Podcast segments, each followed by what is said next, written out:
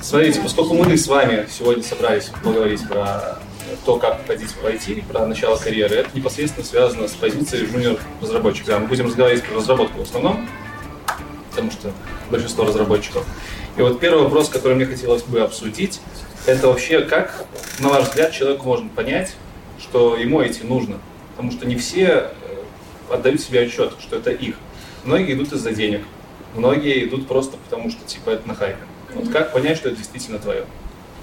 Мне кажется, очень важно сначала понимать, что это очень тяжелая работа, а это очень тяжелое обучение, и тебе нельзя никогда останавливаться на каком-то там уровне и нужно постоянно развиваться, иначе технологии убегут, а ты останешься на, как бы, вообще востребованным в этой области, и нужно обладать определенными софт-скиллами, там, усидчивостью, умением разбираться в сложных вещах, какие-то общие знания математики и так далее. То есть э, нужно понимать, что даже если ты так хочешь уйти туда из-за хайпа, из-за денег, не каждый хороший а, инженер становится хорошим разработчиком. Как-то так.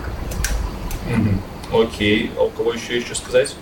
Можно а, по порядку. Я бы абсолютно плюсанул э, Алене. Э, действительно, IT это такая сфера, где вам ну, на секунду нельзя останавливаться в э, развитии, в постоянном освоении чего-то нового, что происходит в вашей области, а область такая, что она развивается просто там каждый год семимильными шагами, то есть вам нужно быть в теме не только технологий, но и желательно вообще индустрии, тех рынков, в которых вы работаете. Это как бы еще усиливает информационную нагрузку. Но помимо этого э, э, можно, э, в принципе, сделать гипотезу о том, что вам нравится IT, прийти в компанию и вообще не понять, что происходит, расстроиться и подумать, что IT это не ваше. Хотя на самом деле, возможно, просто компания не ваша. Поэтому важно понимать, вот компания, в какую вы идете, на какой стадии она сейчас жизненного цикла, какие задачи решает. И от этого очень много зависит. От этого зависит стиль руководства, стиль принятия решений, методологии, которые применяются в командах. А, вот, кому-то может понравиться больше уже такие стабильные э, большие истории, как Яндекс, Mail.ru, вот, а кому-то, наоборот, будет э, интереснее в стартапе. То есть здесь есть свои нюансы, мы, наверное, да, э, чуть позже в это углубиться, если будет интересно. Э, то есть могу свою точку зрения сказать, чем отличается okay. okay. По поводу того, как понять, но ну, мне кажется, не попробовав понять просто невозможно. Ты, кстати, у нас самый свеженький здесь в этом плане. Ну, скажем так, войти. Именно в IT 15 лет, поэтому... Именно в разработке. в разработке, да, да, да. Я много всего пробовал, делал много ошибок и ушел в, в именно в разработку зарплаты значительно больше, чем средняя зарплата в разработке.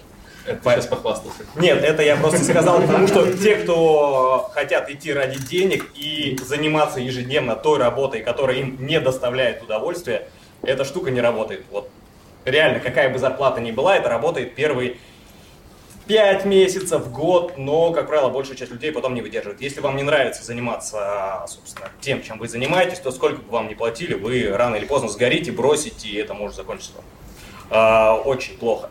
А, как а, понять, нравится, не нравится? Ну, самое простое попробовать. Тут так же, как с видом спорта. Как понять, что вам нравится играть в футбол? Если вы ни разу не играли в футбол, вы не поймете, нравится вам играть в футбол или нет. Да, может оказаться, что во дворе плохая команда. Да, и футбол не тот. Ну, как shit happens, а, всякое бывает, но вы можете сказать в другой двор попробовать, опять же, поиграть. Не... Опять же, IT сейчас а, довольно большой, и любая инновация у нас называется IT. Поэтому, если вам просто нравятся какие-то инновации, выберите ту часть там в разработке, которая связана с тем, что вам точно уже нравится. Не знаю, вам нравится музыка какая-нибудь. Ищите какие-нибудь стартапы, еще что-нибудь связанное с музыкой. Вам нравится, не знаю, там на Фейсбуке что-нибудь сидеть. Мини-чат Пожалуйста. Нравится криптовалюта? Пожалуйста, крипто стартапов тоже. Тебе понадобилось 15 лет. Мне а? понадобилось... Ты же 15 лет проработал в IT. Почему 15 лет проработав, спустя 15 лет ты поменял свое направление деятельности? А, ну, исторически у меня сложилось, что я просто вырос из админа, рос-рос, стал IT-директором, а, и IT я перестал заниматься от слова абсолютно. То есть э, я дошел до того этапа, что у меня на подчинении серии там э, порядка 100 человек, и узнать там, что как происходит у меня внизу, да я просто не успевал. а, это уже был такой момент, когда были чисто политические разборки топов э, внутри компании, ничего общего и там с развитием продукта, там э, созданием каких-то ценностей, как okay. бы это уже не имело, это было чуть другое. Наверное, если бы я был старше, я, я, я бы сказал, блин, ну это круто все равно, там, вот, вот это. Но мне на данном этапе жизни, там, мне 33 года, я понимал, что я либо сейчас попробую, либо уже никогда, потому что там через 3-4 года, ну в 36 лет ну, уже тяжелее решиться. Хорошо, вот взять. хорошо, я запомнил, что тебе 33 года, что работать в IT в 17 нам об этом расскажешь. А теперь давай Гошу еще послушаем. А, ну, я согласен, наверное, с Мишей, что надо просто взять попробовать. Э, благо сейчас огромное количество онлайн э, программ, ресурсов, там, не знаю. Просто зайдите, попробуйте сделать какую-нибудь простую маленькую функцию, если она вам приносит удовольствие, там, console log, что-нибудь там, hello world, да, э, если вам нравится решать такие задачи, и это вам приносит удовольствие, то все, вас не остановить там. Как вам добраться в компанию, уже начать работать, это просто уже вопрос а, как бы способа, да. Главное, поставьте эту цель для себя и идите к ней там.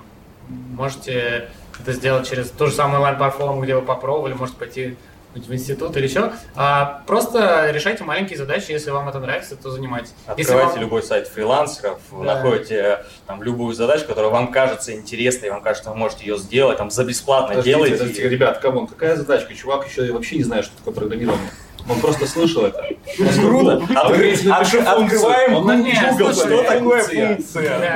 Как бы, ну, не проблема. Оно с этого начинается, там, не знаю, Code Academy, ты заходишь, они тебе, первое, что тебе предлагается, там, там 3 плюс 5 написать э, какую-нибудь простую операцию. И, кстати, часто говорят, нужна математика а, и математические знания. Вот это я уже, наверное, на другую тему прыгну. Мне кажется, в программировании мало математических задач, кроме плюса и минуса. Это а, хорошо, что сейчас стримы запущим, там уже 200 человек кинули.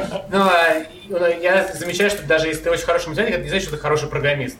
Да, от того, что у вас там очень может быть хорошее техническое образование, это не значит, что программирование для вас, да, а, там немножко другого типа задачи, вы должны понять, что вам нравится это, да. Это вот про то, что как бы делаете, и а, если это приносит кайф, то все, вас не остановить. Ну, это про склад ума больше. А, что именно про склад ума? Ну, то, что не обязательно чтобы знать а, математику, но математика дает определенный склад ума, а, который mm-hmm. потом позволяет лучше развиваться в этом. А, ну, наверное, отчасти я соглашусь, да, это более близкий склад ума но я, наверное, не соглашусь, что от, если у тебя не технический склад ума, если э, что там какой-нибудь человек, который очень много читает э, английской литературы, что от того, что он его там, не знаю, там литература вет или историк, он э, там э, этот его склад ума не подходит ему, чтобы быть э, программистом. Нет, ну просто легче. Я не говорю, что там нельзя стать э, разработчиком. Вопрос желания. Ну да, да. Да, да. Это вопрос, да, какой-то, наверное, силы воли и умения ну, то есть это я вот вижу, как бы, кто хорошо э, учится и быстро учится, да, это э, кто плохо, да. Кто умеет хорошо учиться, тот хорошо учится, а кто умеет много информации потреблять, там, например, человек, который читает много литературы, например, да, историк, да, э, он, э, там, программирование ему, например, мне кажется, очень может зайти, потому что почти все, что происходит в программе, это просто английские э, слова, которые говорят там «сделай это». Спасибо. Мы теперь понимаем, что в Эльбрус берут всех, а в Матичат берут тех, кто математически склад. Это что ты не под запись можно шутить. А нет, под запись. Ладно, Гош, ты хорошо начал тему. У нас следующий как раз вопрос. Это э, навыки... вопросами стрелять? Давай. Стреляй. У меня, к HR, у меня к HR вопрос. Вот в, в рамках того, что уже спросили. А как HR э, отделяет людей, которые э, хотят на хайпе туда зайти, вот, войти, и от тех, кто действительно к этому пригоден? Как HR для себя это понимает? А мне кажется, все индивидуально зависит от каждого человека. При общении ты просто задаешь определенные вопросы и понимаешь, как человек думает а, и зачем он идет туда. Ну, то есть, конечно, можно э, сказать... Э, ну, можно с примерами, потому что это а, очень общий фраза. Окей. Фамилии имеющие. есть какие-то куча вопросов, а, которые ты комбинируешь и понимаешь, что человек, да, действительно, как бы он хочет туда, потому что ему это нравится. Ты спрашиваешь э, твои самые там крутые проекты, результат, который ты добился, чем ты хочешь заниматься, какая тебе сфера интереснее. Ну, там много нужно вопросов разных выкидывать, но overall ты, в общем, понимаешь, что человек туда пришел, чтобы там заработать денег, и действительно он этим горит. Ну, то есть, как бы многие там реально начинают описывать, рассказывать с горящими глазами. Кто-то такой, ну, я не знаю, ну, как бы... Я тут еще добавлю, у меня, я как-то собесил тестировщиков, так случилось очень много. И там были ребята, которые на вопрос, типа, что ты пришел, они говорили, за деньгами. Ну, типа, все понятно. Ну, не, не все понятно, можно еще дальше поспрашивать. Но бывают такие, которые, типа, бабок хочу.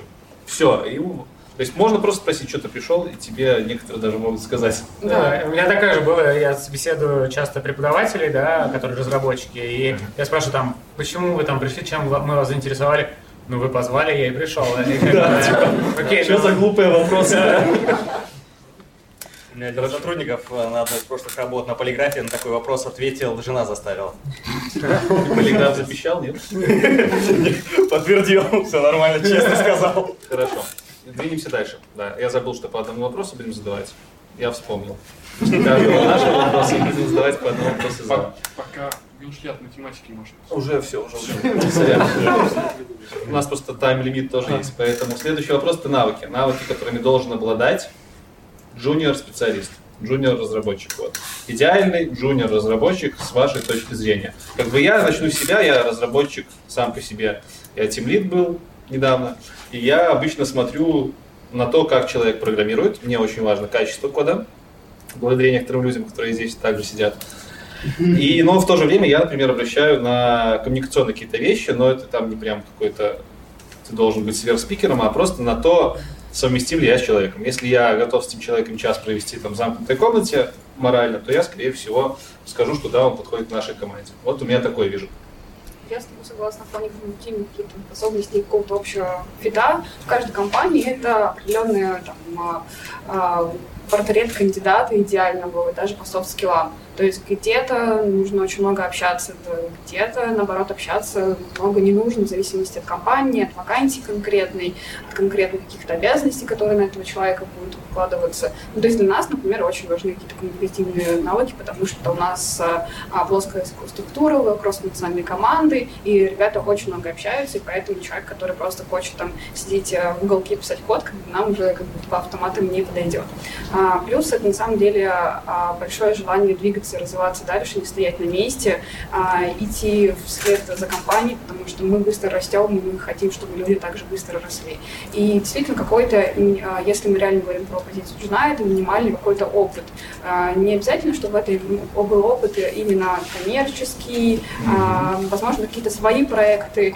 А, Мы брали ребят, которые просто там сами для себя на фрилансе что-то писали, им было это интересно, они реально там хорошо вот в рамках э, там фриланса в рамках именно своего проекта копнули, и реально им хотелось копать глубже, больше и так далее. А как вы это проверяли? То есть, ну, я пришел такой, говорю, да, я 7 лет работаю на фрилансе. Но Ага. портфолио под NDA не покажу. Мы просим э, писать, что это был за проект, не в плане там идея, в плане какие технологии использовал, а, почему ты использовал такие технологии, а, что ты хотел бы там, как, бы, как ты видел дальше развитие этого проекта.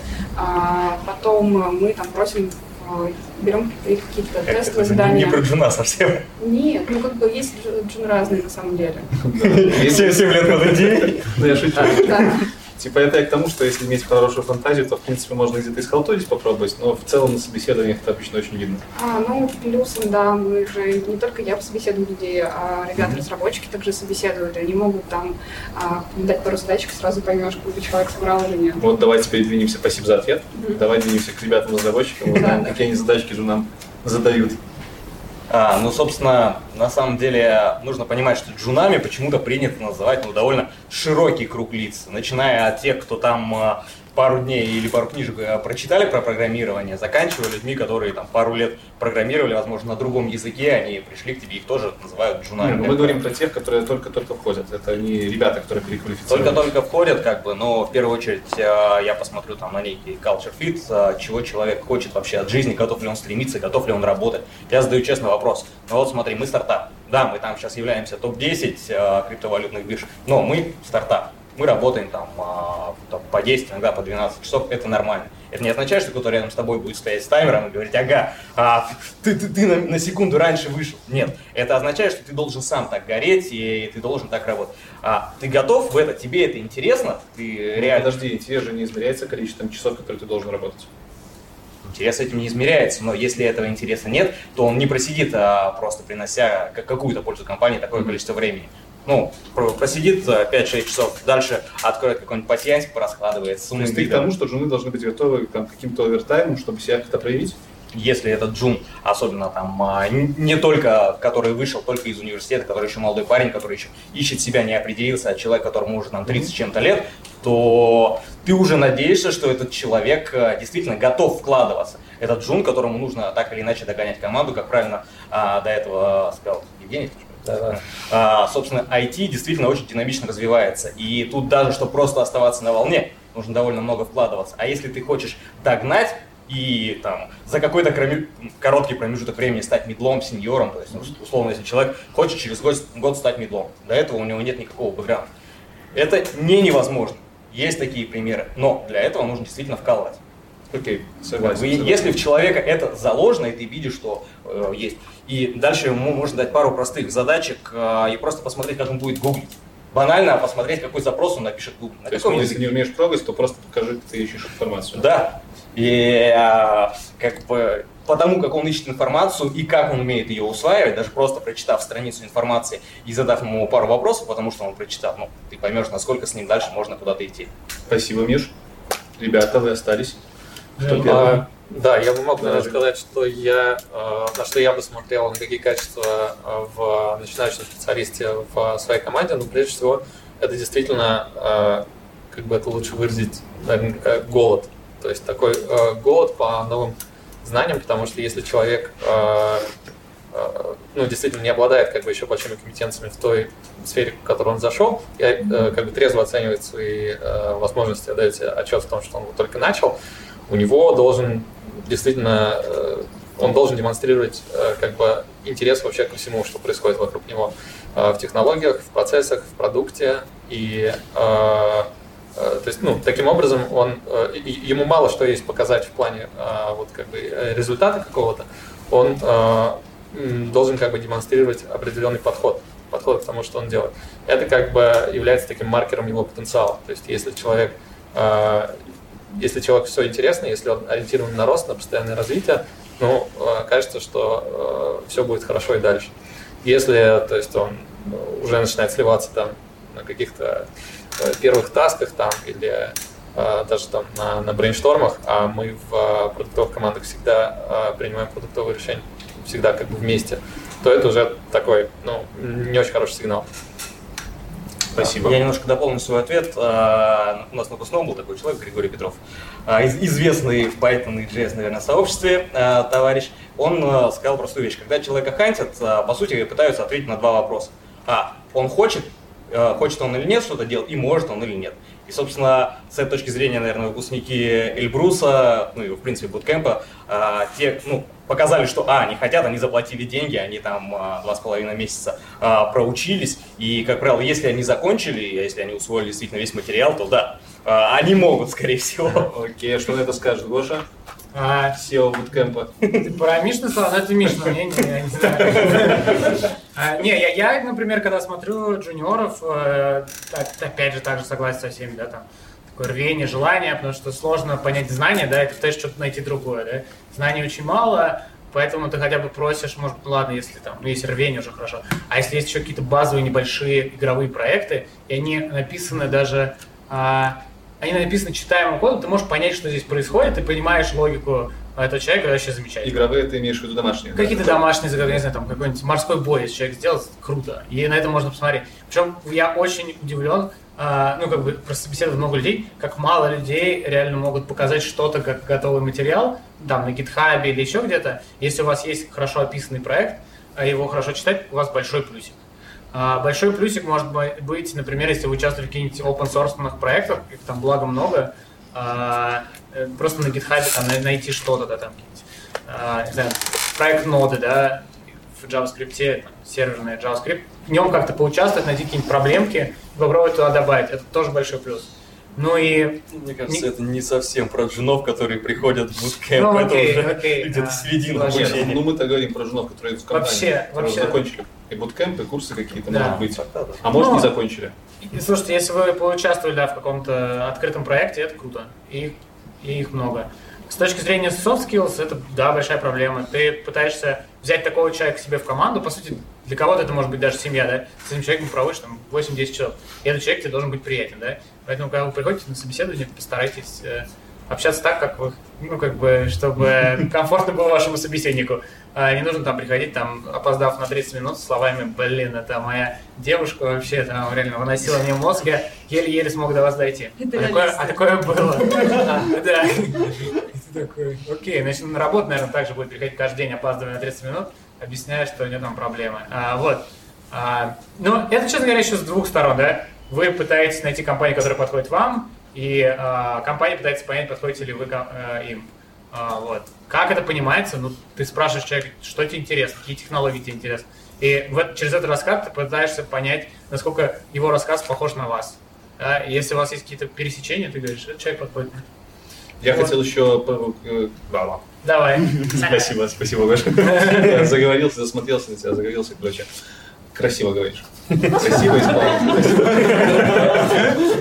Видишь, я хотел еще ремарочку твоей, твоей речи сделать. Все тут сидел и думал, типа, ну, если работодатель с тебя прям требует работать больше 8 часов, то лично я бы смело нахер такой Дело в том, что не требует. Вот как раз у нас и задача Ожидается. на- найти на этапе собеседования, Да, что то есть- человек может сам гореть. Это А, ожидается.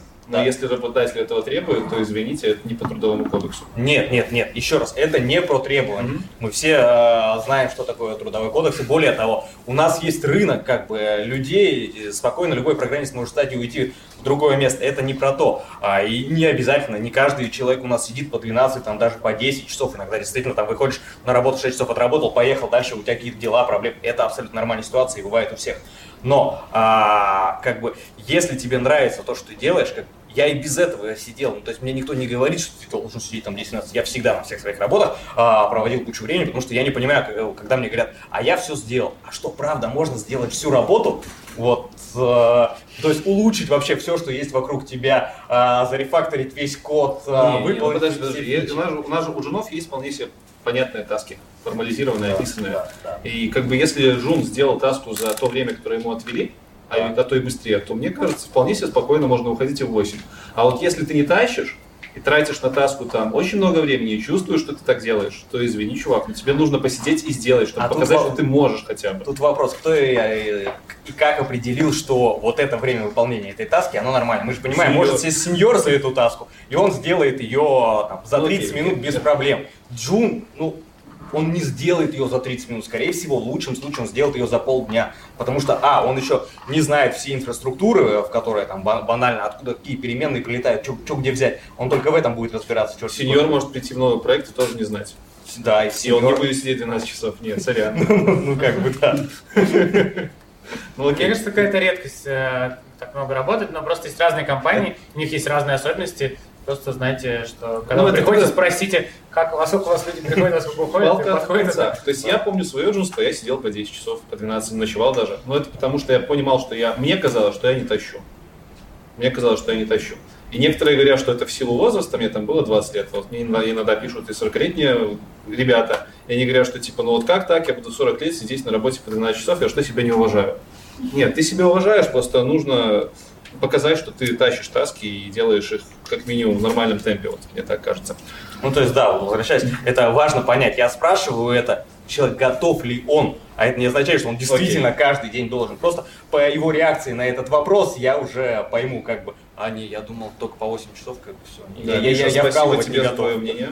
Мы поняли. Я для себя кларифицировал его. Теперь вопросики из зала.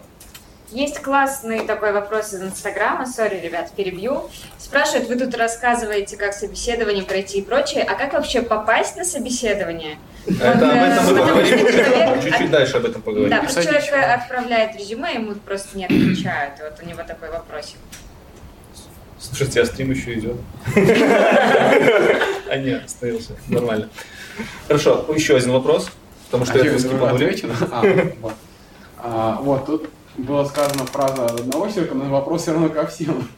А, о том, что вот приходит человек на собеседование с опозданием на полчаса, это как-то объясняет, и вы начинаете понимать, что э, вероятно, он может также это продолжать делать. Вопрос, что в обратной стороне делать, когда я прихожу на собеседование, а мой собеседующий где-то в другом городе. Очень крутой вопрос. А, И э, когда меня выгоняет э, с моим собеседующим из беседки, за полчаса до конца собеседования. как бы. Это потому что нужно кому-то там митинг свой проводить, да? Да. При том, что Да. это как бы там программа, и там написано было, что вот мы сейчас часик посидим. Смотри, ну да, это работает в две стороны. Это не то, что ты пришел и только тебя на тебя смотрят, да, там, какой ты, да, ты смотришь на компанию, да. То есть у компании, наверное, такие подходы, значит, так, так и будет продолжаться в будущем, да. Просто знаешь, что там есть приоритеты более синер э, людей в команде, да, и они, скорее всего, будут их ставить выше над твоими приоритетами. Вот так, вот так устроено в этой команде. Ну, плохо, хорошо, не знаю, а, просто будь к этому готов, да, и ты для себя уже смотришь, мне подходит такой коллектив или нет. Наверное, нет, но Просто есть проблема, что если я начну пересчитывать все коллективы, где у меня так случилось, то у нас не останется рабочих мест. Но это странная статистика, что много компаний так поступают. Я бы посоветовал, наверное, у меня был в опыте похожая ситуация, была одна, к сожалению или к счастью. Э, Но я советую разбираться в ситуации на уровне HR, HR в первую очередь, просто спрашивать, а почему так получилось, потому что HR тебя обычно в компании приводит. У меня была ситуация, что я прихожу, а там нет ребят, которые меня собесят. HR есть, но другая, она такая, о, у тебя собес? Я говорю, ну да. А наши все уехали на корпоратив. Типа, я тебе найду кого-нибудь тебя прособесить. Приходят пацаны, а я на бэкэнщиков собесился, приходят на, на фуллстекера в сайты делать. Приходят пацаны такие, так, хорошо, ну давай, сколько методов сортировки знаешь? Ага, быстро, давай распиши, как она работает, и выведем с тобой все остальные. Я такой, типа, ну, у меня есть друзья, которые могли бы это сделать, но я, к сожалению, так сделать не могу. Короче, сидели тупили час, а потом пацаны такие говорят, ты кого собесишься? Я говорю, на веб-разработчика. Они говорят, так а нам алгоритмист нужен. У меня, ну, и пацаны нормальные вроде, как бы претензий нет. Но вопрос сразу стал к HR. Естественно, я сразу HR звонил, и там так получилось, что HR из-за своей неорганизованности, к сожалению, вот допустила такую ошибку. И это не значит, что компания плохая. Это значит, что просто кто-то в этой цепочке допустил ошибку. И не факт, что он будет допускать ее постоянно. Вот у меня вот такая история. Ну, я думаю, да, тут вопрос, э, во-первых, возможно, это постоянно какая-то история, это вопрос процесса, который происходит в компании, но как бы иногда бывает реально просто человеческий фактор. То есть как бы мы все не роботы, и кто-то иногда в этой цепочке ошибается. Вот и все. Но в целом не надо приходить на собесы за полчаса. Жалей, себя.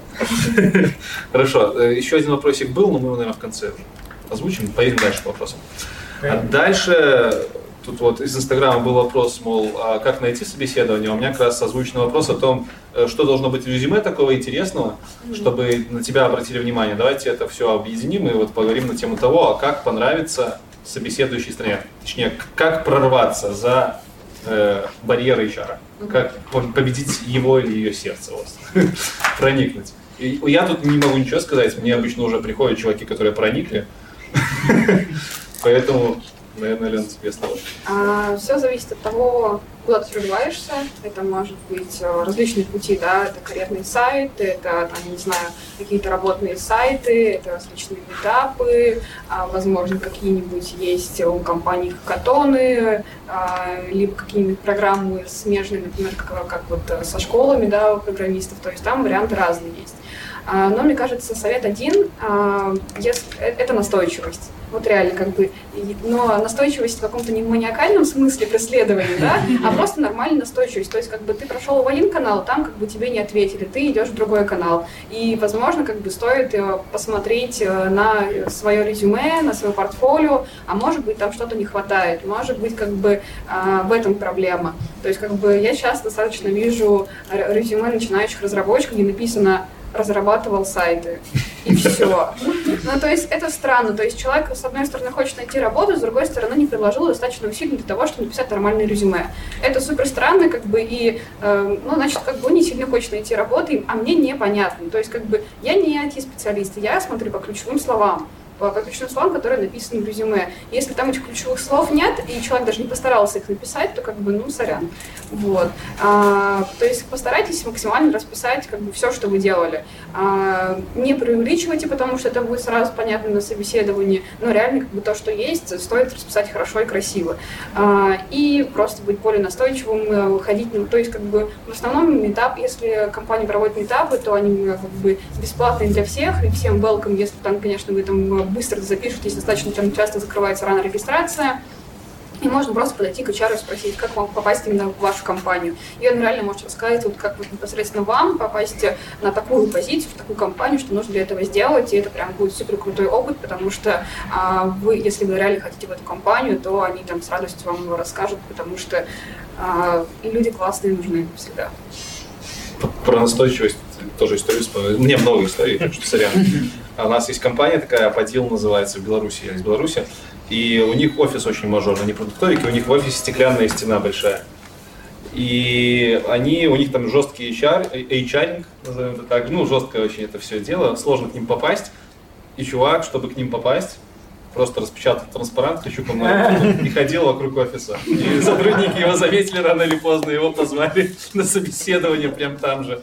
Вот, так что настойчивость это важно. Да, ну хочу зап- да, какой-то определенный кейс сказать. Например, мы сейчас недавно запустили вакансию на синий дизайнера, сделали классный лендинг, а, который понятен только дизайнерам, а, и туда Где коллектив... его заказывают? А? Заказывают? Дизайнеров. Ну, То есть, как бы, мне непонятно, что там классного. как Ну, точно время Но ну, ребята, дизайнеры в восторге. И на этот лендинг кликнулся аналитик джуниор. И вот реально, как бы, когда там была куча-куча дизайнеров, как бы аналитик сильно выбивался, и мы реально как бы... ну, Посмотрели его Да, резюме. реально посмотрели и такие, ну, раз он ну, проявил находчивость, то давайте как бы с ним пообщаемся, и мы выслали ему тестовое задание. Как бы, пока что результата этой истории нет, мы ждем, когда он его сделает. Ну, я немножко присоединяюсь, как правило, а, действительно работает такая штука, что не скромничайте там.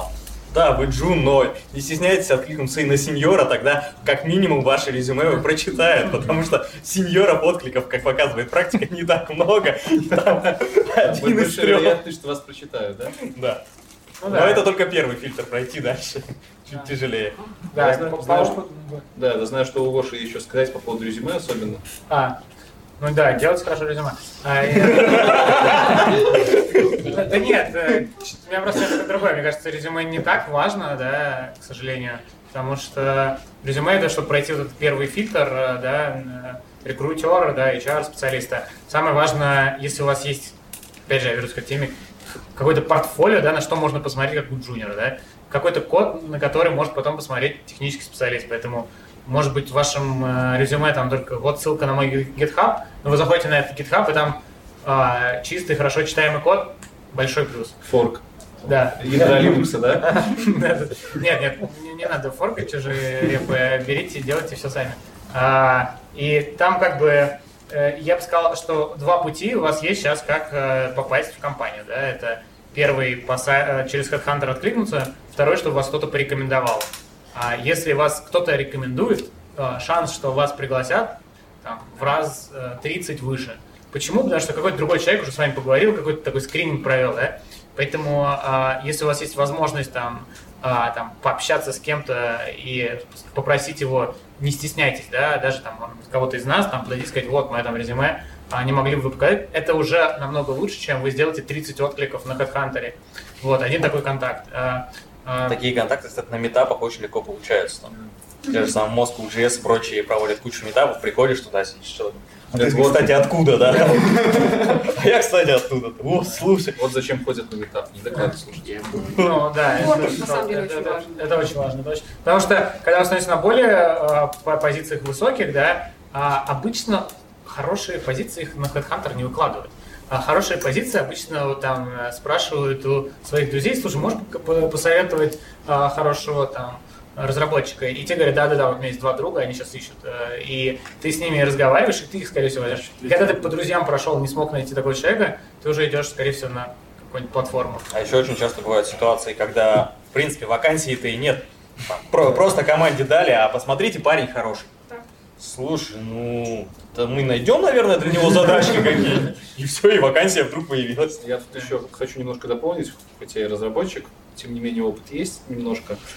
Э, Я удивлен был, что в России не пользуются LinkedIn. Потом я узнал, что он заблокирован Пользуйся. Пользуется. через прокси. да? Конечно. И Я вас агитирую к тому, чтобы вы очень хорошо им пользовались. Потому что, допустим, у нас в Беларуси, ну, я последние лет пять вообще ничего, кроме его, не использовал. Там постоянно, если у тебя сеть растет, тебе пишет кто-то, HR. Добавляйте HR из компании, которая вам нравится. И не знаю, в рамках России все-таки, наверное, HeadHunter лучше работает. Возможно. Ну, он работает, допустим, Наверное, он не работает. Он работает. Но в целом на LinkedIn вообще не стоит забивать, особенно если вы хотите релацироваться там, в Беларусь, например. А у нас в Беларуси очень классно айтишникам. Э, Не, не могу не перерекламировать свою страну. И по поводу позиции, Гоша хорошо сказал, нужно понимать, не все это понимают, что на любых платформах HR выкладывают позиции ну, не очень часто, потому что на это нужно потратить время, на это нужно потратить бабки, это нужно поддерживать. Гораздо проще написать чуваку лично, HR, конкретному парню. Например, медлов, сеньоров у нас так часто ищут. А вы можете просто найти HR и ему сразу писать. Ну, не стоит ожидать, что действительно на HeadHunter будут все вакансии. Можно искать HR ваших компаний и просто им описывать, какие вы классные. Ну да. Ну, И- HeadHunter реально стоит денег, реально просто очень много, там, много нужно сил, чтобы поддерживать, даже просто написать вакансию. Ты, я, например, сама не напишу айтишную вакансию. Мне нужно еще поймать какого-нибудь разработчика, который мне поможет написать эту вакансию, составить нормальные требования, красиво это все напишет, и потом это еще обновлять, как бы, не, не у всех компаний есть деньги. Еще могу такой лайфхак сказать. Эм, Если вы идете на веб-разработчика или там фронтенд разработчика, часто э, зайдите в инс- ну, инспект э, странички, а, и там будет э, консоль, э, консоль. И в этой консоли часто для пишется какой-нибудь такая пасхалка, типа, вот, любопытный разработчик, а, вот э, мой email, например, Dodo Pizza, если вы зайдете на их сайт, а, там будет э, прямой email э, CTO, и вы просто ему напрямую пишете. А, вот. э, Многие, ну, часть компаний так делает, э, поэтому пользуйтесь этим. У меня был забавный случай, я пришел в компанию и сказал, что у них полная лажа с версткой. Я хорошо разбираюсь, меня не взяли. Ну, я разговаривал как раз таки с тем человеком, который верстку делает. Так, во-первых, ваша работа говно, вы говно, возьмите меня. Так, эм, значит, Жень, будешь что-нибудь добавлять? Честно говоря, я хотел э, сказать, что учитывая то, какими темпами набирает сейчас маничат и те объемы резюме, которые процессит э, Алена э, с ее командой, вы можете ничего не делать. Вас просто однажды просто спасят, как позвонят. Но это шутка. А если серьезно, то действительно все, что сказали ребята, обязательно очень хорошее подготовленное как бы, резюме. Уделите существенное время тому, чтобы правильно научиться его писать. Самая ошибка, из которой как бы вытекают все остальные, это как бы, когда вы резюме пишете как job description. То есть, типа, э, делаю это, делаю это, знаю такую технологию, знаю там стек такой-то, короче, и, э, и ваш э, CV, ну, резюме, один в один похож на там job description какой-то э, там средней компании по рынку. То есть э, вы должны как бы писать все, есть такой фреймворк, даже карт называется, context action result, то есть как бы какая была ситуация, что вы сделали, какой результат получили, то есть там э, решили задачу такую-то, применяя там э, фреймворк такой-то. То есть вот это уже э, вас серьезно отличит как бы от просто, наверное, процентов 80 кандидатов на рынке. Вот. Ну, естественно, да, больше э, нетворкинга, больше посещения мероприятий и общения. Я тут добавлю, если говорить не о конкретной компании, куда хочется устроиться, а в принципе, что нужно найти первую работу, то, как показал вот наш выпуск, когда мы искали, а, Headhunter позволяет за 24 часа откликаться на 200 вакансий. У нас был человек, который сделал это за 3 часа, и в принципе он получил буквально на следующий день э, энное количество приглашений на собеседование, и буквально в течение недели он нашел собеседование. Жень, напомни, за сколько месяцев ты стал тем лидом? Миша. Ой, Женя, Миша, Миша. О, за три. Слушайте этого человека, и у вас все получится. Да, меня попросили сушки здесь, сейчас вспомнил. Про сушки из Авито, спасибо. А мы двинемся дальше, но перед этим вопросы, может, какие-то есть? Ну, я скорее, скорее такой вопрос в форме утверждения, но HR может со мной поспорить. Тут не сказали про одну штуку. а В резюме очень важна фотография. Вот мне можно что угодно говорить, но это важно. И если есть возможность сделать ее хорошо, сделать ее не своими руками в темном коридоре на телефон, то лучше сделать ее хорошо и не на телефон. Да, фотографии. И тут еще такая штука есть, по крайней мере, у нас. Ты э, должен обращать внимание, как фотографии печатаются на черно-белом принтере, потому что резюме распечатано на черно-белом принтере, если там у тебя сзади коричневое, а на тебе черное, то будет, э, будет черный квадрат Малевича, нашего земляка моего. Вот. А если вы вдруг хотите посылать свое резюме в США, Там нельзя Европу не скажу, ну, в Европу тоже возможно. Там фотографии нельзя вставлять, потому что считается, что, а что ты там, что, красивее других или что? Красивее. Типа, Не, там ба- бан- банально законом тебя Да, да. запрещается. это дурной тон. и фотографии даже слать, можно и не- описывать. Там можно не указывать ни возраст, ни пол, и ни фотографии, вообще ничего. только Бедные чары сидят такие. Это такая особенность. Хорошо, еще, Ставочки можно делать. еще какие-то вопросы по поводу... А Есть ли разница между работой в э, компании продуктовой и та, которая галера? Ты далеко зашел от нашего вопроса. Это философский вопрос, мне кажется. Ну, не философским. Давай мы в конце, запомни его, в конце ожидаем и поговорим. Мне еще по этому поводу. А мы пока да- дальше двинемся. Гоша упомянул, что э, опыт нужен. Типа реальный опыт указывать нужно. Да? Нет. Э, В смысле, в смысле, в смысле через GitHub А. показываешь, что у тебя реально есть опыт. Так вот, э, хотелось бы узнать, какие еще способы вы видите того, где взять человеку, новичку, который не был в коммерции, опыт, вот этот опыт. Именно практически. Окей. Кроме каких-то проектов, которые ты там, Да. не знаю, форкаешь, коммитаешь на гитхабе, э, как его брать, где его брать, как его получать. Ты можешь сам начать что-нибудь писать. Ну, это неинтересно, что Ну, ты два дня попишешь, тебе Ну, надоест. хорошо, есть куча разных стажерских программ, Мгм. на которых Скажи берут э, во многих крупных компаниях, и есть стажерские программы, берут ребят с третьих, четвертых курсов, в основном с магистратуры, где э, нужно только бы, образование, в основном инженерское, любое инженерское образование, и ты можешь спокойно пойти работать в компанию на лето, на три месяца, там, весной, осенью и так далее, и у тебя будет реальный опыт. Сколько здесь студентов с вышкой? Активных? Учишься на вышке? Да, которые учатся. Ну вот вам этот Не способ совсем подойдет. да. А что делать остальным, которые не студенты, и вот на такие стажировки попасть не могут? Фриланс. А, Просим писать их для знакомых. Фриланс, э, возможно, можно попробовать уйти э, немножко нестандартным путем, найти вакансию, которую ты можешь э, справиться, но не айтишную, но в IT-компанию. И там ты, как бы, ты можешь познакомиться с ребятами, которые реально готовы будут вкладывать в тебя время на то, чтобы тебя получить, потому, просто потому что как бы, им э, хочется какие-то, может быть, свои менторские навыки подтянуть. Мгм, Спасибо. А, Давай. И Жень. что сказать, э, обязательно посмотрите как вариант на э, э, студии э, и что они делают, потому что даже топовые студии, которые для очень больших бизнесов э, там делают заказы, они все равно в конечном итоге используют контрактов. То есть обязательно. Обязательно какой-нибудь крупнейший портал для Ростелекома там, или для Билайна делал какой-нибудь школьник из Подольска. То есть за там, не знаю, 300 рублей в час. Это заметно. То есть, как бы, ну, серьезно, то есть, да, даже очень крупные студии, они всегда э, имеют там энное количество контрактов, там, хотя бы даже на верстку. То есть вы можете начать с чего-то очень простого, э, типа делать какие-то очень простые задачки, э, так- такие низкомаржинальные, так скажем, но это уже позволит вам получить тот самый реальный опыт, который э, легко ставить э, как бы свое резюме, а также в этой студии можно потом, если вы, для студии очень важно, что там э, задачи делаются там ка- качественно и и в срок, но там все регулируется рейтом, на самом деле. Студии готовы как бы на любые свободные руки, если там цена адекватная. То есть поэтому вы берете сначала простые задачи, потом просите более сложные задачи, к вам растет доверие, то есть и так далее, и так далее. Вы можете там прийти в штат потом, ну и студии уже э, с каким-то портфолио идти туда, куда вам нравится. А где найти эту первую задачку? Э, А вот ты говорил, где ее найти. Ты можешь Ну, на, на фрилансе нужно понимать, да, что там не Да. будет такого, что компания Ростелеком ищет такого. Там, скорее всего, три прослойки, и вот эта самая последняя no name ищет э, себе там а, к- кого-нибудь. ну, да. есть, э, Я имел в виду к тому, что а как, как вот реально пробить, ну, по- понять, что это вот связано с этим. Потому что я, я-то исходил из чего? У тебя ноль опыта, просто, ну, видишь задачку, как бы берешься за нее. Можешь даже не говорить, что я за нее взялся, а просто попробовать реализовать. Если вдруг ты понял, как ее делать, реализовал, то говоришь, я вот за 100 рублей готов.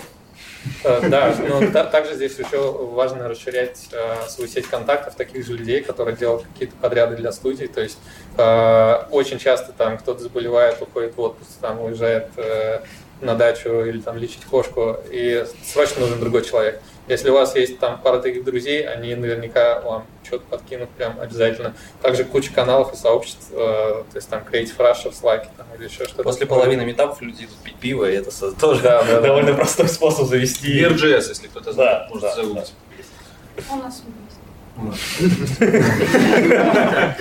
Гош, А. Как сделать первую задачу? Ну, я вернусь к тому, что я до этого говорил. Делать какие-то игровые проекты. Есть, например, Free Code Camp, это бесплатная там онлайн-школа. Почему ты так игровые проекты выделяешь?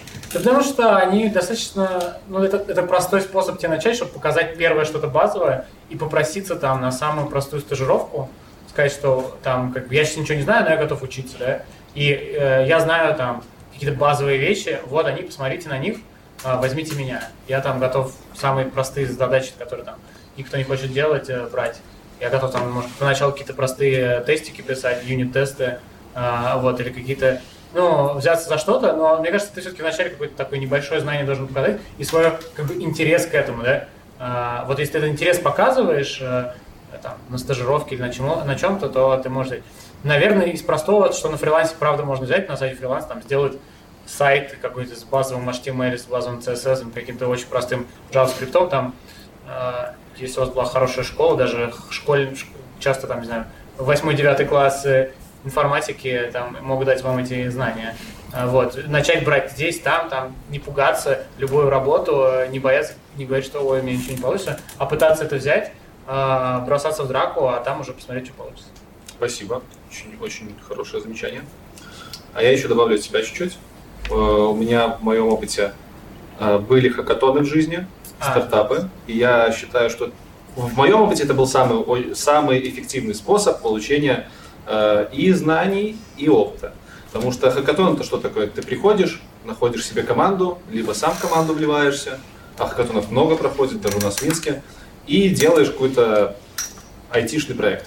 И там есть люди, которые от тебя зависят напрямую. Это типа очень сильный мотиватор. Когда тебе приходит чел и говорит, ну что, когда нам там надо пичиться через полчаса, через неделю, а ты такой разработчик, типа он, ты уже не скажешь, что у меня ничего нет. У тебя уже появляется социальная ответственность.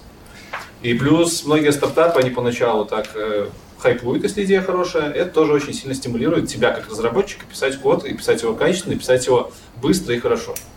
Это к вопросу мотивации.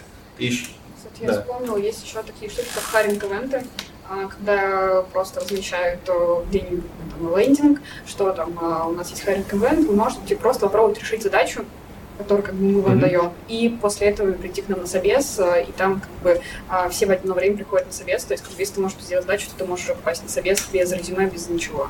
Ну вот. Очень хороший пример того, что нужно решать задачи и можно, и в том числе в рамках компании. А я еще вспомнил, что можно решать задачи не в рамках компании. Сегодня, по-моему, здесь еще не звучал Кодварс. Вас? Ну, окей. Отлично.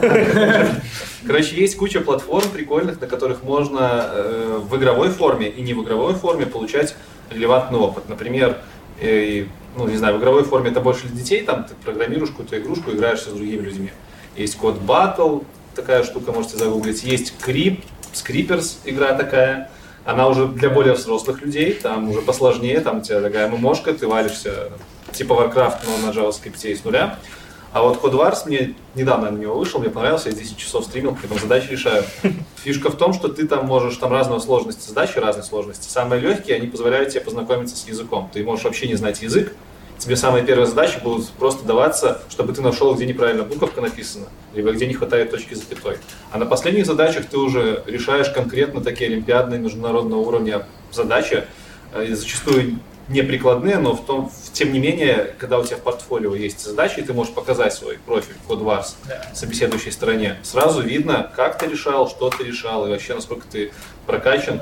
Вот, Даже я добавлю, не стесняйтесь, если вы там на Code Wars сидите, а, напишите там свой Q, если он там выше, мне кажется, четвертого, пятого, это даже неплохо Да, Q это там оценивается Уровень. сложные задачи уровнем, 8 это самая легкая задача, а единица это самая сложная. Вот четверочка, пятерочка тоже такие нормальные, Там еще не олимпиадные задачи, но такие достаточно практические и хорошие. Ну да. Я бы еще добавил, что есть этих сайтов правда много. Есть Code Wars, Coderby, Да. Lead Code, Hacker, э, Hacker Rank. А, делайте задачки, выкладывайте их на GitHub. Их может кто-то посмотреть, Да, да. увидеть, как вы пишете код. А, и если это все аккуратно, приятно и это читаемо, то почему нет? А, Кстати, на Кодварсе очень много языков. И на Кодварсе есть э, кланы, и у меня есть свой клан. Борода английскими буквами, там уже более 100 человек, присоединяйтесь. Да, хорошо, спасибо. Какие-нибудь вопросы по этой теме? По поводу опыта интересно. Давай.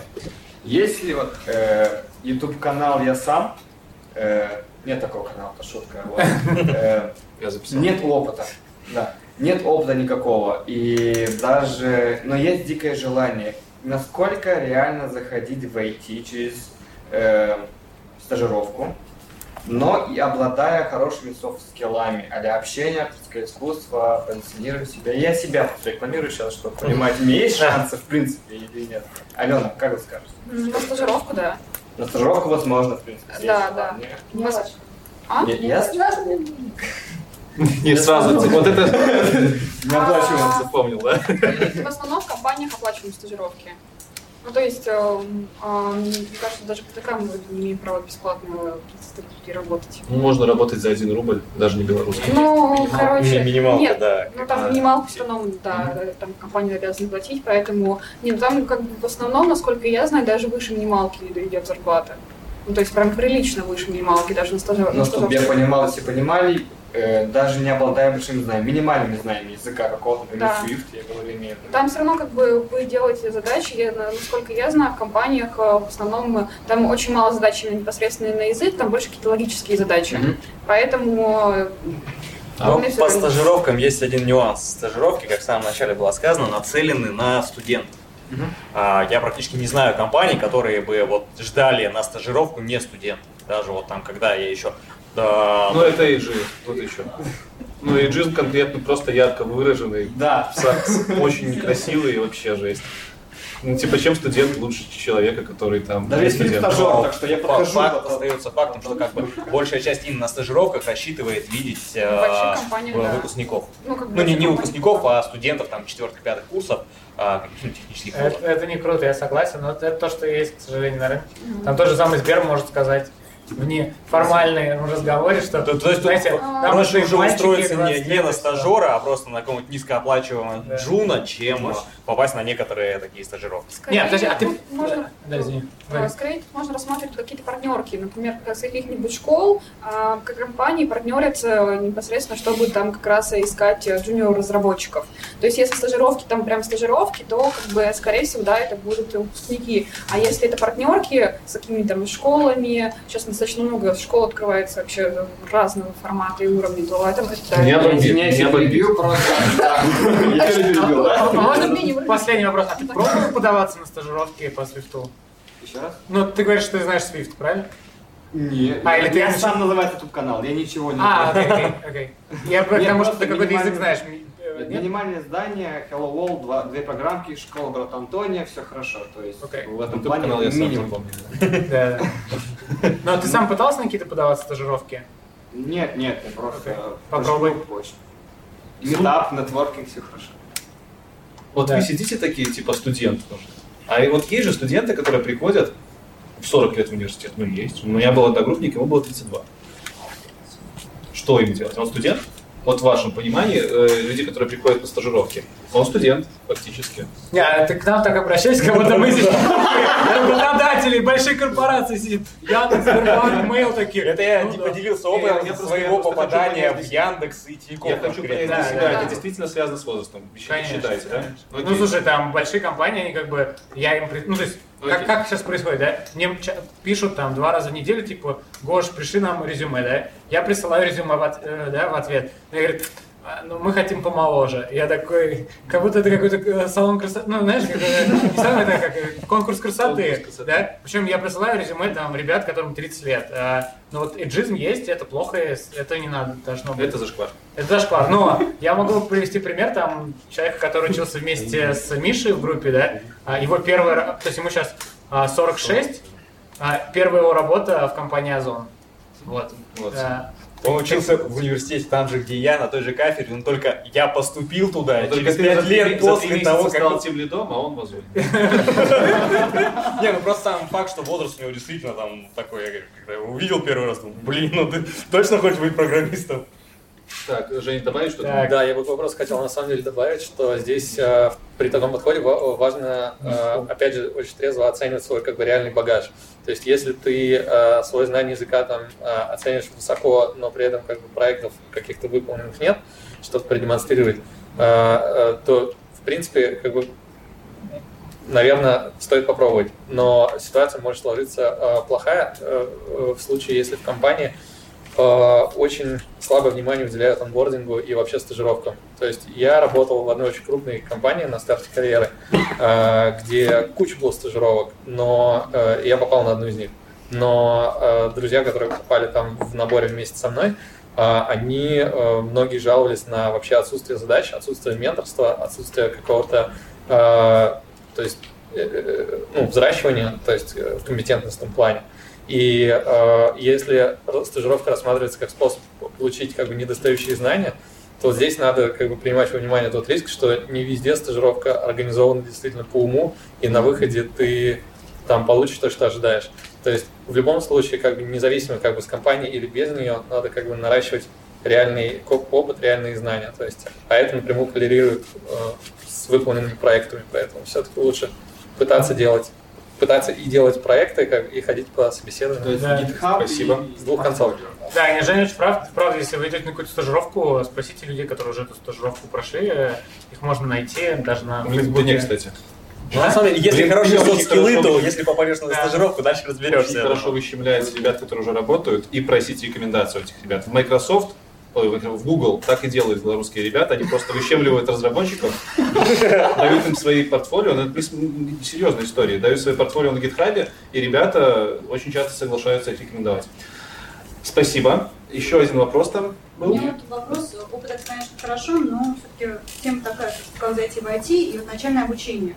Я так понимаю, то, что э, когда проходят курсы, там дают ну, какую-то базу, правильно? Но ты на курсы эти не придешь неподготовленным, соответственно, тебе надо дома еще как-то подучиться. У меня вопрос именно по этой теме. Какой язык учить? Какой сейчас язык востребован? Ну, то есть это более интересно, чем про опыт при резюме, мне кажется. И все за этим пришли. Как бы, Ам, так, Война, когда начнется драка. Давайте я, наверное, быстренько скажу свое мнение на этот счет. Давай.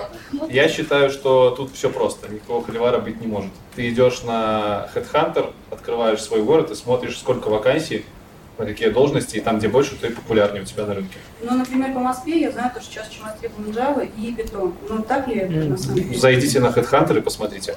Да. JavaScript, по, по поводу языков, которые вы назвали, могу сказать, что в топ-5 самых популярных языков входит и Java, и Python, JavaScript, PHP и C-Sharp. Топ-5 самых популярных языков. А популярность это уже это исследование э, Stack Overflow.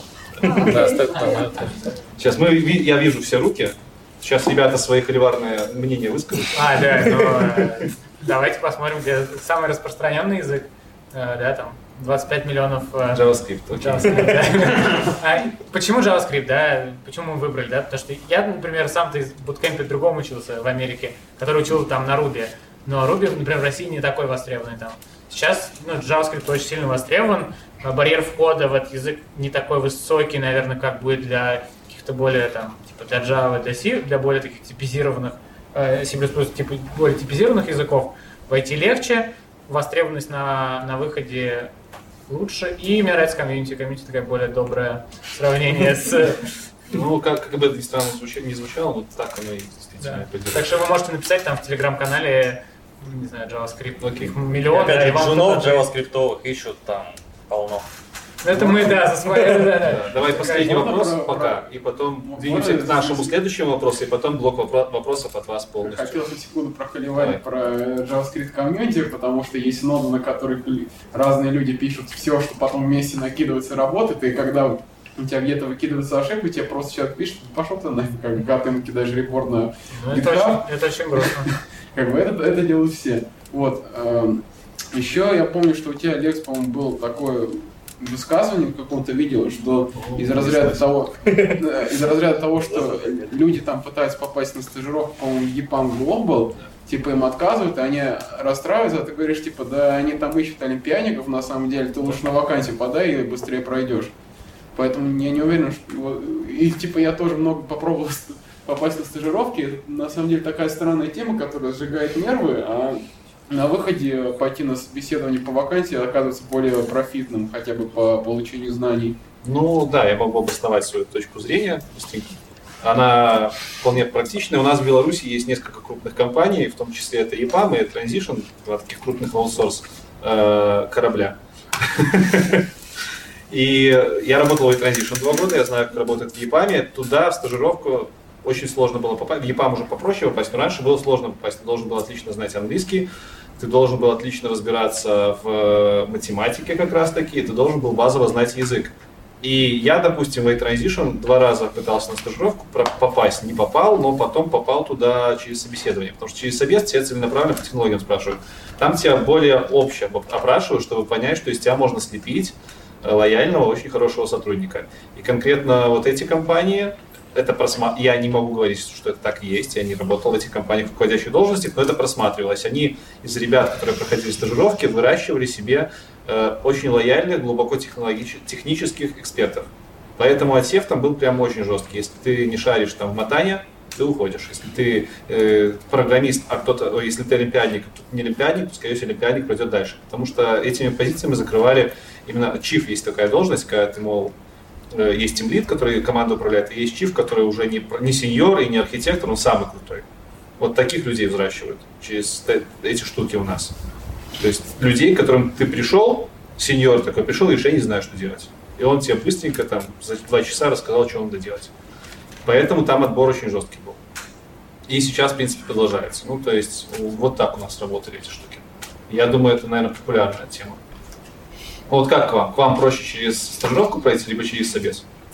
А, у нас не так часто было стажировки, поэтому проще через совет. Ну, вот даже на этом уровне. И то есть, и на самом деле, да, у нас ребята отвлекались э, и на там сеньорские вакансии, на медловые вакансии джуниоры, но мы видели там интересный опыт, э, классные резюме, и звали, и они приходили к нам джуна. Спасибо. У нас последний вопрос на очереди. Самый, не знаю, кому-то интересно, кому-то нет. Как и сколько просить денег? Вот. Для меня, я думаю, наверное, для многих это проблема в любом возрасте, на любом уровне. Как оценить, сколько ты стоишь, и как попросить вот столько, чтобы не продешевить и не э, выглядеть каким-то чуваком, который хочет хапануть побольше. Кто хочет первый высказаться? А, я возьму твою идею, на самом деле это Давай. правильная мысль. Зайдите на HeadHunter и посмотрите, сколько средний получает на определенной должности. Это будет рынок, вилка рынка. На HeadHunter очень мало пишут. Ну, по крайней мере, по, по Минску у нас. А, ну, смотрите, тогда есть На аналитики, а есть аналитики по New HR, моего круга, и там как бы плюс-минус. Моего круга, конечно, там э, не сильно согласна, а вот New HR, например, делали анали- А аналитику, почему ты не согласна? а они там занижены достаточно. А может они наоборот завышены вами? Ну, то есть, точнее, Нет, точнее, з- занижены. понимаете? Ну, у меня была ситуация Занижены по рынку, по рынку. да. Ну, странно вообще от HR слышать, что она говорит занижена по рынку. Нет, нет, на моем круге статистика, которая была э, выложена, она занижена по рынку. То есть надо просить больше. Чем в моем круге, да. А у HR достаточно более-менее неплохое, неплохая У статистика. меня была ситуация, когда я пришел на очередное ревью моего профита к менеджеру, и менеджер такой говорит, ну типа что? Я говорю, ну что, я хочу больше. Он типа, почему? Я говорю, ну вот принес такую-то такую-то пользу. Он говорит, ты сколько хочешь? Я говорю, ну вот хочу там абстрактно, 2000. Он говорит, а что так? Ну принес профит, молодец, типа, ну а что такая сумма? Я говорю, вот у нас есть DevBuy, в Беларуси есть сайт такой DevBuy, где выкладывают зарплаты. Вот там написано, что средняя по моей спецквалификации это 2000. И он мне такой говорит, а ты типа вот такой умный, а на самом деле таких умных, как ты, очень много, они туда заходят и специально в статистику вносят завышенные суммы. А я ему говорю, а ты такой умный, таких ты умных тоже много, вы вводите, за- вводите заниженную статистику. Вот как тут быть? Не, просто тут в зависимости от того, как статистика собирается. Кто реально собирает там с хантера, а, и бы, ну, стоит понимать, как хантер представляет разные суммы, достаточно иногда вообще какие-то рандомные. А, например, агентства, а, они опрашивают людей, которые к ним приходят, сколько они получают там, в текущем месяце, сколько они хотят получать, и из этого формируют статистику. То есть как бы это реальные цифры, которые есть на рынке. Это не какие-то с потолка взятые. Ну, то есть как бы так работают агентства. А, Я еще немножко с HR поговорю. Э, нормально ли слышать тебе вопрос, э, какая у вас зарплатная вилка? Нет. Можно ли спрашивать? А это все зависит от компании. Вот реально все очень зависит от компании. Где-то а, есть конкретные вилки, как бы это нормальный вопрос. В каких-то компаниях а, даже HR запрещено говорить, какие есть вилки. В каких-то компаниях просто нет вилки, потому что мы готовы брать а, всех в зависимости от того, кто работает. Мгм. Окей, спасибо. Кто следующий? Я могу высказать. э, Давай, Женя, Миша. Ну окей, Миш, давай, ты первый начал. А, собственно, по поводу зарплаты, что говорить изначально, просто оцени, за сколько ты готов работать. Потому что если ты себе занесешь планку, тебе ее дадут, и ты поймешь, что, блин, я за эти деньги вообще не хочу, не готов, э, то как бы... ну, А, а смысл тогда? Ну, занизил, ну тебя взяли, ну. А, поэтому говори реально сколько хочешь, как бы, а там, если компания приличная, они все равно а, там, будут тебя по рынку как-то а, подтягивать вверх, просто чтобы ты не ушел, потому что, ну, рынок сейчас все-таки такой есть. По моему опыту, вот опять же, сколько я работал, а, я практически никогда в жизни не просил повышения зарплаты, мне всегда просто повышали. Тебе очень повезло. На протяжении... Причем некоторые повышения были очень большие. Ну, как бы... И... Ты работал в аутсорсе? Нет. А, ну Я ясно. в больших предприятиях. Ну, Спасибо. Ну, собственно, и точно так же, как я начал работать в разработке тем лидом, я тоже стал, а, я по факту стал выполнять функции тем лида. Не то, что мне пришли и сказали, блин, вот ты будешь тем лидом. Нет, просто была куча людей, а, за которыми там существующий тем лид просто не успевал, просто было много. И я начал координировать ребят, а, там написал инструкцию на топ-10 задаваемых вопросов, просто потому что все не задавали а, одно и то же. Начал как-то организовывать, чтобы мы чуть-чуть друг другу помогали. И уже по факту, а, грубо ра- работая тем лидом, мне просто принесли а, мой новый трудовой договор с, с новой цифрой. Я никому не ходил, ни о чем не просил. Спасибо. Очень приятно слышать, что такие компании еще есть. Ну, на самом деле. На самом деле, я это не единственное, Я в аутсорсе проработал очень много, и у меня такого не бывало практически никогда. То есть, если ты сидишь на попе ровно, то навряд ли его... ну, я не буду называть компании, в которых я работал, все вы знаете. Там такого не было. Но в целом опыт прикольный. Э, Жень? Да, здесь вот уже об- об- обозначились две, э, ну, два интересных момента, которые надо учитывать как бы, в этом вопросе. Первое это как бы отсутствие вообще какого-то бейзлайна, то есть вообще зна- знаний рынка. А, И в этом случае, наверное, э, я бы все-таки взял подход пойти поспрашивать. То есть э, незнакомые люди вам, конечно, с большой неохотой будут говорить что-то по всю зарплату, но если это какой-то синер специалист, который этот этап уже прошел, ему, в принципе, будет как бы, ну, несложно, нет ничего такого, чтобы сказать, как бы, с чего он начинал.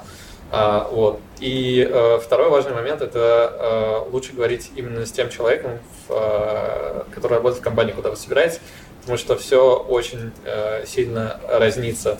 Э, некоторые компании крупные, допустим, а у них политика по поводу м, э, вот этого це- ценообразования, она очень как бы простая и открытая. Яндекс, например, вот э, известен тем, что он э, считает, что они как бы могут платить ниже рынка за счет того, что Яндекс это то место, где все хотят якобы работать.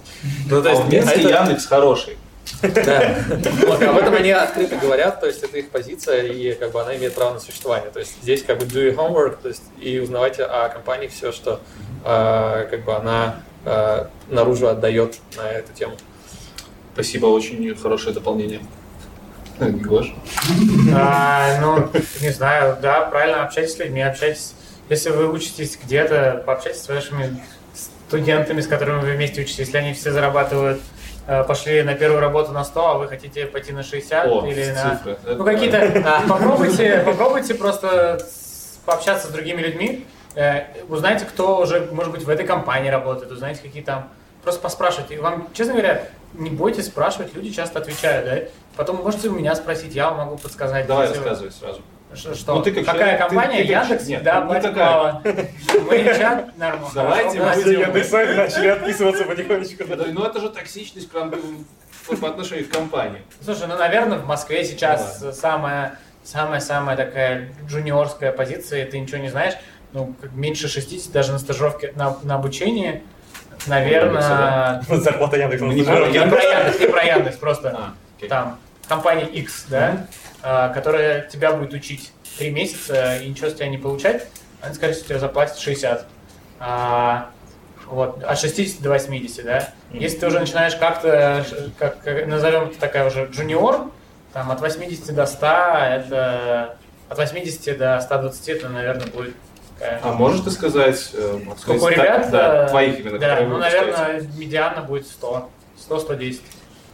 Вот. Вот, наверное, да, это та цифра. 100 Это, это, это на доллары, если перевести, перевести для тех, кто может посмотреть. Полторы тысячи, да? Полторы, полторы тысячи восемьсот.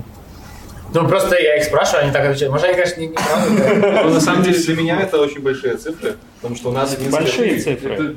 рейты поменьше. Я начинал с 250, Сейчас у нас там хорошо, если 800, Так. это самый, наверное, На максимум. ХХ джуны, ну там женов. 40, 40 хорошо. Стажировка это до 30. Так, 30. ладно, вот у нас студент, кто там у нас еще студент? Вон Саша, я вижу, кто у нас. Возможно, воз- возможно это говорит о есть? качестве, Гош, Гош, возможно, это говорит о том, что качество какое-то именно в формате буткемпа. Кстати, да, нужно знаю, понимать, что да. после буткемпа а, в резюме у тебя уже запись «Я знаю ноду, я знаю React». А это Не, ну это запись у любого жена будет, что я знаю.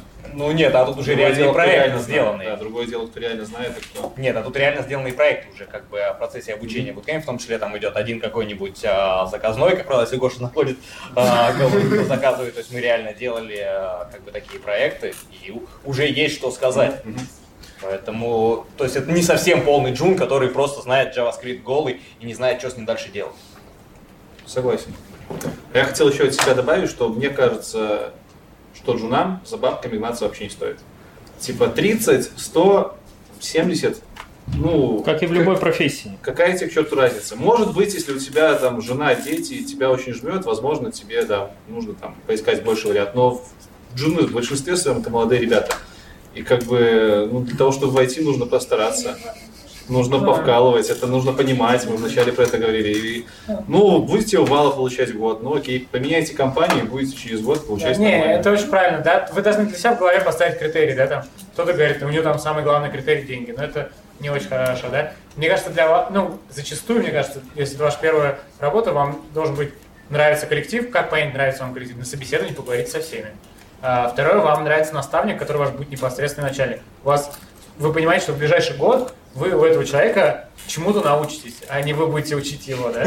А, и вот, наверное, вот это хороший критерий, да. Часто еще люди думают, там, фриланс, а, или удаленка, или вживую, да. Лучше в начале своей карьеры, карьеры пойти только в какой-то там настоящий проект, где вы будете много учиться, а деньги не так важны, какой-то дискомфортные вещи, что там не очень классный офис, вам придется дальше ехать. Наверное, тоже как-то в критериях своих там подопустите, да. А, вот. Все, у меня вопросы закончились. Давайте сейчас аплодисментами по...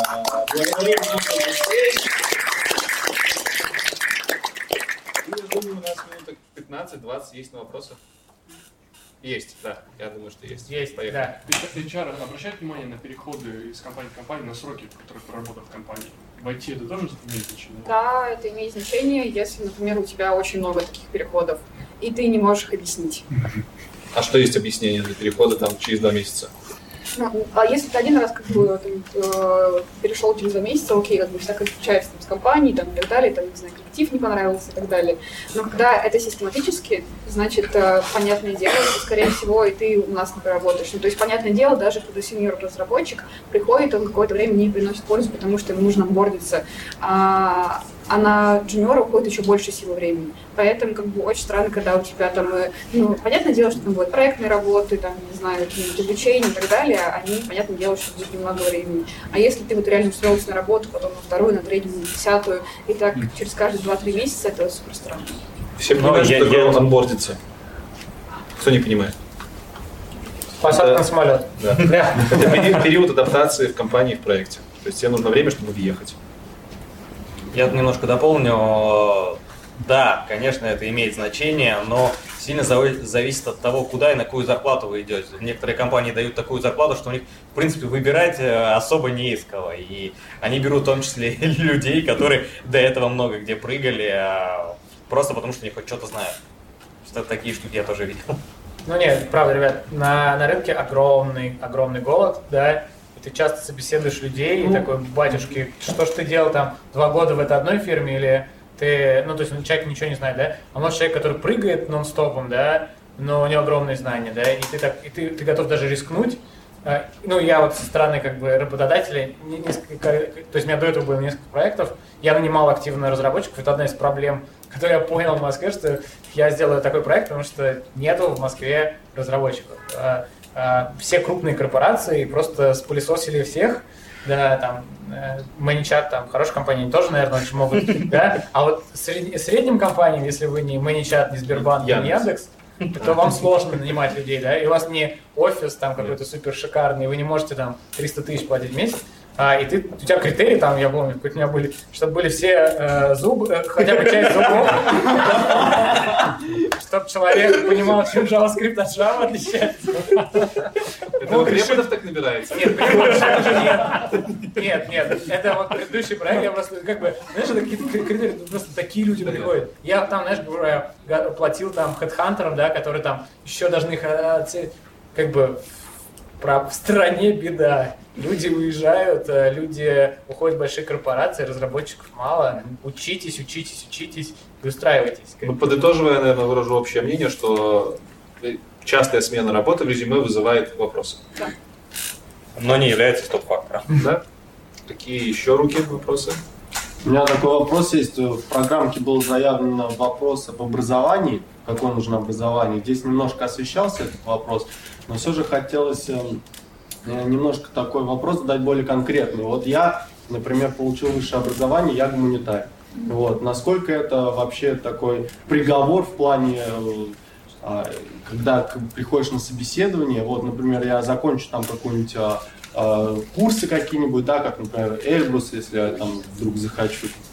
Вот, и приду, а у меня гуманитарное образование, но вот я закончил курсы. Насколько вот это? Это вообще не стоп-фактор, если ты реально хочешь заниматься, и как раз там то, о чем мы говорили, у тебя там есть далее. Вообще не стоп-фактор. Он может быть стоп-фактором каких-то каких компаний, в которых политики заявлено, что они не имеют права набирать людей а, не с инженерным образованием. Есть такие компании, есть такие позиции, но как бы если а, в компании там на высоком уровне это не закреплено, то как бы это не стоп-фактор. И, как правило, даже там, где это есть, это уже все-таки какие-то более такие сеньорские позиции. Там, А я сеньорские еще добавлю от себя, что, чувак, ну у тебя, блин, преимущество. У тебя софт-скиллы, тебя этому учили. А это конкретный стоп- стоп-фактор стоп-фактор для всех технарей. Это сейчас, сейчас реально на рынке софт-скиллы более нужны, чем какие-то технические навыки жесткие. Ну да. Я, я вообще еще более какую-то радикальную мысль скажу. Если у вас не МГУ, ВМК, не Вышка, ФКН, не Физтех, э, вам нет, sorry, э, ТМО, там четыре вуза, смысла, что вы их указываете, что не указываете, вообще ни о чем не говорит сейчас. Э, человек приходит с техническим образованием, он может вообще ничего не знать. да, Не, ну базу-то закладывают как бы в технических именно вот. Наверное, но это не гарантия. Знаешь, у тебя, у тебя нет, у тебя нету стабильности. Ты не можешь, что у тебя приходит человек там, не знаю, с технической специальности, да, и что ты можешь уверен быть, что у него там какой-то есть уровень. У него может быть этот уровень, может его не быть. Ни о чем не пок- никак, как бы ни о чем не говорит, к сожалению. Ну, то есть в целом это не ограничитель вовсе. И нужно переставать так думать. Это даже плюс. Давай. Ну, Как бы внесение дополнить, что мне кажется, что все-таки сегодня и ВМК тоже не будет варьироваться. Да и, возможно, и ФФКН, потому что прикол в том, что технологии растут, база, соответственно, ст- принимает другой вид, а программы остаются старые, к сожалению. Ну подожди, компьютер сайенс он остается неизменным. Как бы архитектуры как были, там, ARM и все такое, они так и остались. А вот современные технологии, которые постоянно появляются на рынке востребованные, их, да, их Я даже не... Там уже хуже. Ну, мне кажется, это мое какое-то личное мнение просто из тех студентов, которых я там собеседовал, да, мне показалось, что у них там есть еще какие-то знания там из других вузов, может быть, мне не повезло, да, А, но это такое мнение, которое там, вот у нас есть Сергей Купцов, э, один из преподавателей алгоритмов, который в Яндексе старший разработчик, который собеседует много людей, он там, прям, вот мы с ним на эту тему разговаривали, он примерно ее разделяет, А, да, там, э, и, ну, это какой-то просто из жизненного опыта, да. Тут можно согласиться, можно не согласиться. Может быть, есть какие-то еще где-то факультеты хорошие, которые я не знаю. Извините, если кого-то обидел, э, да, не хочется. Вот, но да. Опять же, если компьютер сайенс, то на этапе вот именно разработчика, который просто пишет код, а, может быть, это не, не- так актуально его знать. Другое дело, если он участвует в каких-то архитектурных решениях, то, конечно, да, такие вещи уже крайне желательно. Есть какие-то монотонные задачи, такие абсолютно обычные, и их тоже кто-то должен делать. Этим обычно занимаются журны. А, Вопрос по поводу образования еще продолжит эту тему. В общем, а нужно ли высшее образование сейчас войти, или, допустим, а, кто-то закончил буткэмп, а, бросил универ, ну, взял академ, потом очистился, еще что-то, и работает. Так, так, я на секунду остановлю, ребят, если кто-то хочет бросить э, университет и пойти в буткэмп, не делайте это, вы как бы учитесь, где Сегодня, учились. И потому что я так не уверен, да, в программе там у вас какие-то там свои соображения, потом еще родители... А, это Никитина однокурсник. Окей. Никита это... Моя мама тоже переживает за него. Мне кажется, у Никиты вообще все отлично. Это локальный юмор пошел. Да, извините, да, да, да, я извиняюсь. да. Мне кажется, это то же самое, что и на предыдущий вопрос. Оно не- высшее образование не обязательно. А если это не закреплено где-то в компании. Ну, то есть есть какие-то, может быть, государственные фирмы, компании, которых это обязательно. Да. Но все равно это идет как плюс, что человек все-таки поставил цель и выполнил ее пять лет. Ну, нет, ну, как бы в целом-то не обязательно. То есть ты можешь не- как не галочку закончить, ты можешь для родителей закончить. Высшее образование дает тебе широкий профиль, это Да. тоже очень полезно Да. по жизни. И кругозор. В Беларуси, допустим, я знаю, у нас нельзя становиться, по-моему, руководителями компании, если ты име- не имеешь высшего образования. Это единственный такой ограничивающий фактор. Ты вроде как не можешь быть директором ООО. Ну, ну, в целом, когда, допустим, я знаю, что все люди, которые вышку получили, ну, мои знакомые, они вообще не против того, что они ее получили. То есть это, в принципе, хорошо. В Бразилии тебя не посадят в тюрьму вместе с людьми без высшего образования. Полезная информация. Нормальная тема. Google, Facebook, они, да, там, по-моему, пару лет назад сказали, что у них было это ограничение, они это тоже убрали, это не... Ты хорошо, что вспомнил про другие страны. Я сейчас вспомнил про Германию. В Германии не берут, э, очень редко релацируют в Германии и берут сотрудников, у которых нет профильного технического образования именно в программировании. Ну, Есть это такие с страны. получением визы у них, насколько я знаю, связано. Не только у них, кстати. Ну, и с а получением, в да. Америку тоже, насколько я знаю, не так просто получить визу, если у тебя нет профильного технического У нас скоро выпуск, кстати, про визы американские. выйдет. Да, да, да, реально начинаете задумываться, да, вы как-то этот вопрос изучали, да, как приехать, ну, так. Хорошо, спасибо еще. Галера и продуктовая компания. Ну, как некрасиво. Галера — это нетолерантное название. А знаете, что такое галера? Все знают? Нет. Галера – это шуточное название больших аутсорсных компаний. Компаний, которые продают э, сотрудников как ресурс. Команда целая. А почему галера? Потому что это типа э, воображаемый корабль, на котором все грибцы гребут. Вот поэтому галера. И хорошая галера – это та галера, в которой погонщики тоже гребут. Таких мало. Вот. Ну а почему вопрос такой возник? Понятно. Потому что очень от- отличается работа в аутсорсе для разработчика от работы в продуктовой компании, по крайней мере, по моему мнению. Я и там, и там поработал. Вот могу сказать, что если у тебя мало опыта и есть знания базовые, там, закончил какие-то курсы хорошие, универ закончил, то хорошо поработать в аутсорсе, потому что там быстро меняются проекты. В небольшом аутсорсе. В большом аутсорсе могут быть здоровенные проекты, на которых ты будешь сидеть там всю свою жизнь и жалеть. А вот в небольших аутсорс-компаниях до человека 150 проекты меняются быстро, и ты на разных, в разных условиях тестируешь свои решения. И можешь найти там, ну, грубо говоря, тренироваться за какое-то время, делать это очень качественно. Если же ты чувствуешь, что тебе нужно получить такой более опыт, э, э, как-то не ну, глубинный, более базовый такой, да, столпотворяющий, типа там работа с большими данными, работа с высоконагруженными системами, то тут уже, скорее всего, тебе получится сделать в продуктовой компании, потому что в продуктовых компаниях проекты основательные, долго длящиеся, и там такие задачи легче найти, чем в аутсорсе, в котором каждые там, 4 месяца через тебя проходит новый проект.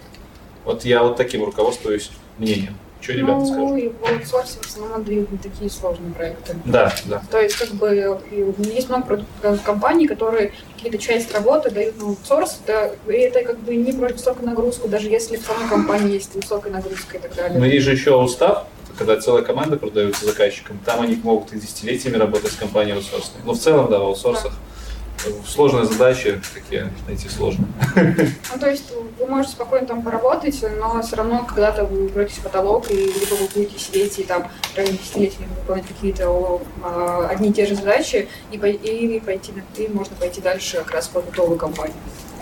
Ну, продуктовый и плюс, и минус, э, это есть продукт, который тебе, если нравится, это все, это плюс. Ты горишь этим продуктом, ты а, готов там все делать. Если не нравится, ну, и я, я уже говорил, если не нравится, то лучше не работать. А еще там технологические застои бывают. Если все Да. плохо с процессами, ты можешь Да, просто... в Legacy в какой-нибудь вляпаться, Да, и ляпаться в старый код, который будет, нужно будет поддерживать, и не, не сможешь в рамках работы пробовать что-то новое. Это тоже нужно быть аккуратно с продуктовиками. Самые классные продуктовики, по-моему, это стартапы.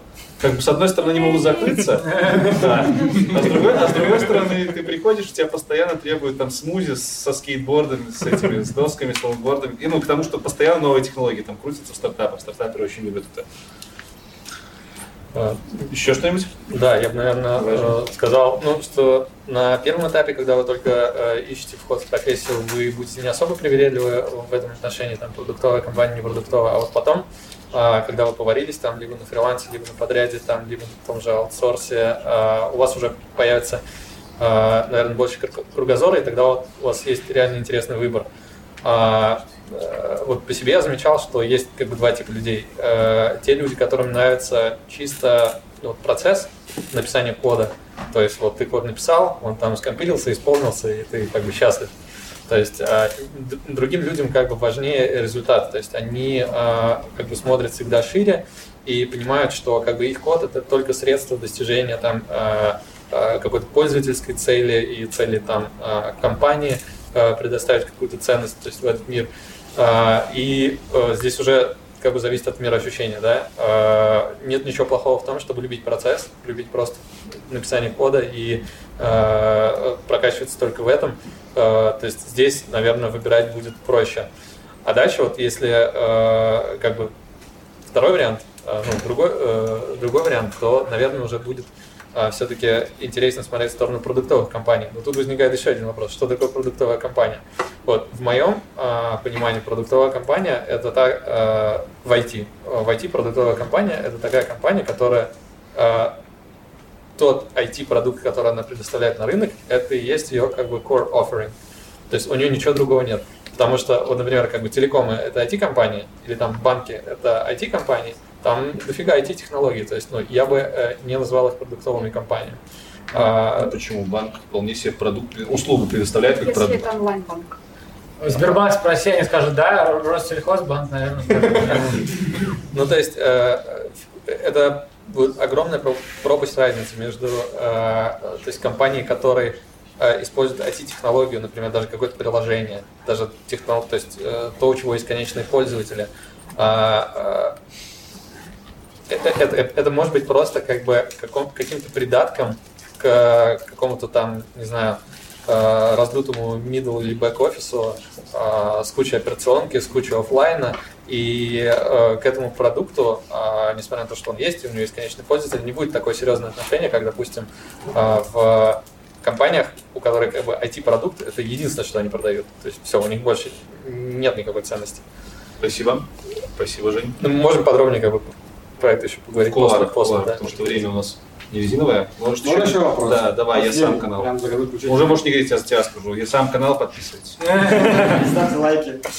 Дизлайки. Э, Мы все знаем, что Алексей, скорее всего, не согласится, потому что написал в комментариях, что не сможет после встречи куда-то пойти вместе, но предлагаю куда-то пойти в антикафе, собраться, и чтобы Алексей, ребят, нам еще, нам еще отвечать на вопросы. Если мы думаем, если мы сейчас поапла- поаплодируем Алексею, прям громко, скажу спасибо, Что Алексей скажет, громче. нет, я самолет позовем, и может соберемся, куда-то пойдем все вместе, еще поговорим, потому что много вопросов, я думаю, у всех.